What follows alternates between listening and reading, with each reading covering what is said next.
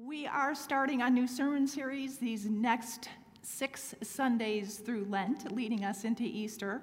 A series on the Gospel of John, as you heard earlier today, which is probably my favorite gospel. I think it speaks to my more creative side. I look at the choir when I say that. And it is radically different in tone and writing and emphasis than our other three gospels Matthew, Mark, and Luke.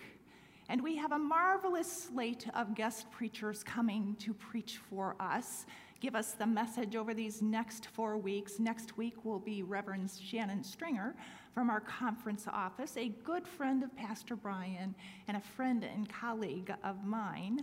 Um, and even, we will even hear from uh, Reverend Evan Lash, who is a part of our congregation when he is not preaching and doing interim work at other churches in the area. So I look forward to hearing these speakers, and I hope that you will come and be blessed uh, by, their, by their word. So it's Lent, my friends. And I hope and I actually pray that you can make a special effort to be here at Clay Church or be online for worship over these next six weeks leading into our Easter celebration. Because Lent is such a holy time for the church. It's a holy time for the church, for individuals, a time of preparing for the grand celebration of the resurrection of Jesus Christ on Easter Sunday morning. And we cannot celebrate well unless we've done the work of preparing. So, just a few words this morning about what makes the Gospel of John so different. John is often called the fourth Gospel, and it's not lumped together with Matthew, uh, Mark, and Luke, which are called synoptic Gospels. I'm going to use a couple of big words here. Synoptic means like a general summary, and in this case, Matthew, uh, Mark, and Luke give us a general summary of Jesus' life.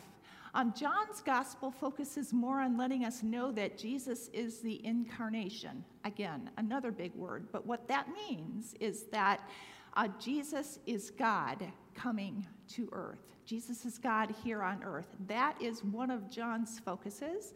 And we hear that in the very first verse of the Gospel of John, when John says the word, capital W, and that means Jesus, came to earth, became flesh, and is living among us. In other words, God came to earth Jesus shares God's character, personality, and God became flesh in Jesus and moved into our neighborhoods, our world.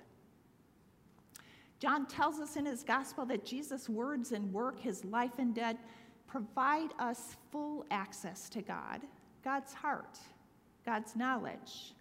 And we learn about what that is, what God is like through Jesus here on earth we learn about what God works toward through Jesus' work and ministry on earth. Now, there's a whole lot more to this about what, why the Gospel of John is so important and what makes it so different, and I will leave it to our other incredibly talented and gifted and smart guest pastors to flesh this out a little bit more. But I think and I feel I felt like the Spirit was calling me to this. We need a word of hope today. We need a word of hope, maybe a miracle. We need an end to the ugliness of war, and I do hope the Gospel of John can provide us a little bit of that today. I had another message for this Sunday, True Confessions, up here, uh, done about two weeks ago a message about God's love and God's grace and God's friendships. I got to tell you, folks, I had some great stories in there. But I had you rolling in the aisles, I promise you. But I have a confession to make, and for those of you who were here on Wednesday, I made the same confession to all of you. Um, I walked out of worship last Sunday at 9 a.m. Not because of anything that was going on in worship. Things were going great. Aaron was rocking out the message, but I looked down on my phone. I know not supposed to do that in worship. And I saw the headline that Vladimir Putin had put his country on a nuclear weapons alert. And all of a sudden, to me at least, the war in Ukraine felt so very real. And I kept seeing in my mind's eye the children and the mothers, the families. So I walked out. And it wasn't long before I realized that everything I had prepared for the message this morning had to be put away, and I had to start over. That I had to, as the great theologian Karl Barth has said, keep the Bible in one hand and the newspaper, or for me, maybe for you, the iPad, the iPhone, the nightly news, in the other. In other words, we interpret what is happening in the world through the lens of Scripture. We look at the world and all of its brokenness through that lens, and we find our call to action through the lens of Jesus Christ and his life, which is taught to us in Scripture. And though this news may make us shudder, not even may, makes us shudder, we will not look away. So we will not look away this morning. Our scripture passage this morning comes from the Gospel of John, of course, chapter 15, verses 9 through 16. For those of you who want to read along in your Bible or on your cell phone, as I typically do, uh, it's John 19, or excuse me, John 15, verses 9 through 16. Now, a few words while you, if, for those of you who are looking it up. You'll notice that I'm starting in the back, near the back of John, where Jesus is talking to his disciples right after the Passover meal. This part of John is typically called the farewell discourse. A lot of big words this morning, I'm sorry. And it's right before Jesus heads out into the Garden of Gethsemane to pray, right before he is arrested, taken away to be imprisoned, beaten, and then crucified. And Jesus is giving his disciples a word of hope here. Jesus is telling his disciples about his Father's love for them and the way to respond in that love. And I'm reading this morning from the paraphrased edition, the Eugene Peterson's translation, The Message. And it is Jesus that is speaking here. And he says this I have loved you the way the Father has loved me. Make yourselves at home in my love. If you keep my commands, you'll remain intimately at home in my love. That's what I've done. Kept my Father's commands and made myself at home in his love. I've told you these things for a purpose that my joy might be your joy and your joy wholly mature. This is my command. You didn't choose me. Remember, I chose you and put you in this world to bear fruit, fruit that will not spoil. As fruit bearers, whatever you ask the Father in relation to me, he gives you. Such a rich passage of Scripture. So much of John is so rich. And I think that everyone here, I think that anyone could make a message, really, anyone could make a message on almost every verse. But I want to focus on this part of the scripture this morning. Love one another the way I loved you. This is the very best way to love. Put your life on the line for your friends. You are my friends when I call you to do the things I command you. I'm no longer calling you servants because servants don't understand what their master is thinking and planning. No, I've named you friends because I've let you in on everything I've heard from the Father. Jesus called the disciples his friends. Think about that for a minute. The incarnation of God here on earth called his disciples his friends, which means Jesus calls us his friend. We are Jesus' friends, not his servants, because Jesus treats us as friends by telling and showing us everything he knows about God. And as Jesus' friends, we love, respect, and honor that friendship by believing that Jesus' way is the way and the truth and the life. Jesus tells us of his amazing love for us, that we can make ourselves at home in that love. We can relish it We can hang on to it even in the toughest of times. And not only that, Jesus is commanding us to do that. But there is a caveat to this that to be Jesus' friends, we must love others the way Christ has loved us.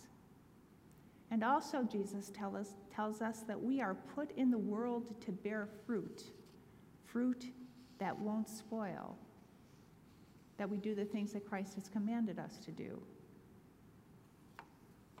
that we manifest God's love as best we can into the lives of others, all of those that we encounter.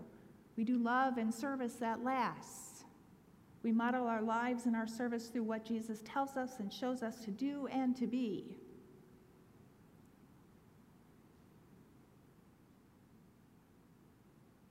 I feel like it's not my job. Maybe it is my job to tell you what the job of the church and uh, Christ follows it are. Maybe it is this morning, but it is the job of the church and all of us to proclaim and live out and embody and bear fruit that lasts the good news, known as the gospel, because the bad news, my friends, is all around us. And the good news is not how to escape from the bad news, because we're not going to do that, but how to challenge the consequences of the bad news how to challenge the consequences of the bad news of hatred and greed, of war and destruction, of lies and falsehood, of prejudice and non inclusion. And we do this with the ridiculous love and friendship we have found in Jesus, our friend.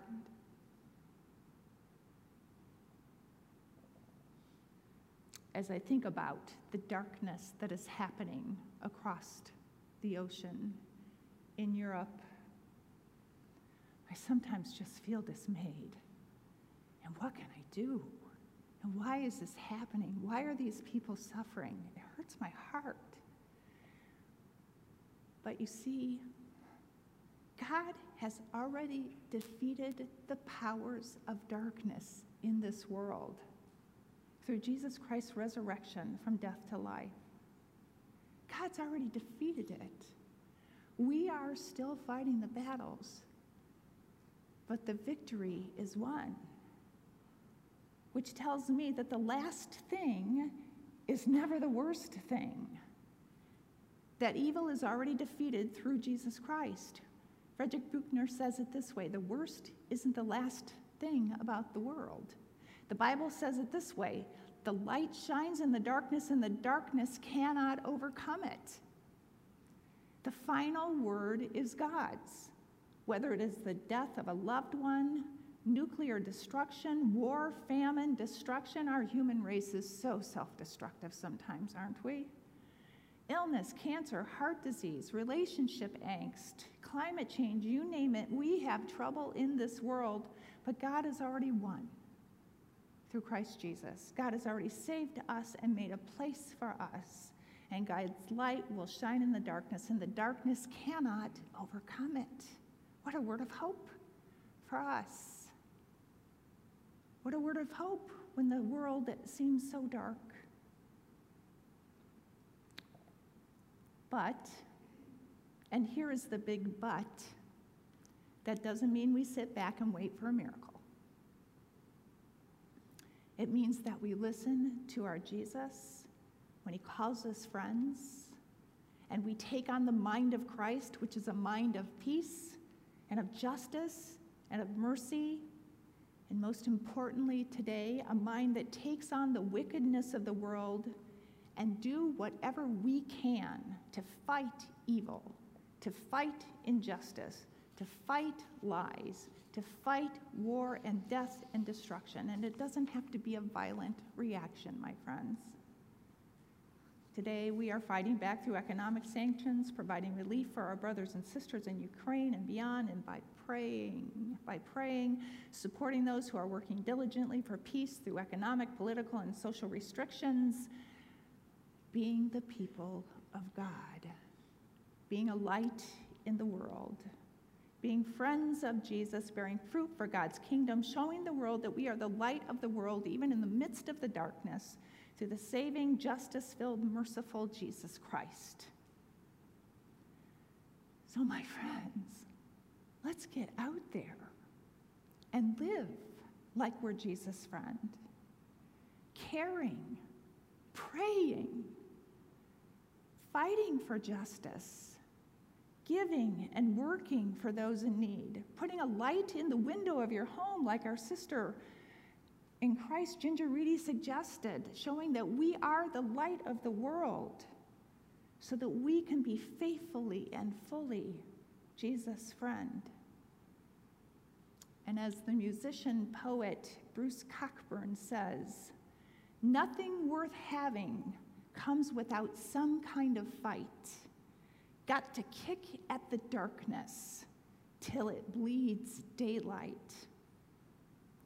So let's all start kicking, friends, starting today, right now, with this beautiful prayer that was written by Kate Bowler, a professor of Christian history at Duke University, on the first day of the war. Let us pray. God, the unthinkable has happened swiftly, relentlessly, by stealth and through open destruction. The peace and beauty of the ordinary has been shattered in a day. O God of justice and might, we call to you to come and bring this suffering to an end. Comfort these trembling hearts. Shield the vulnerable. Strengthen those with the resources and the resolve to protect what they love in the face of such overwhelming force. Grant wisdom to the nations of our world, to our leaders, and to us to grasp the unfathomable, to see evil in its true light, and to come against it unflinchingly. Dear Ukraine, though we shudder to watch what is happening, we will not look away. Amen.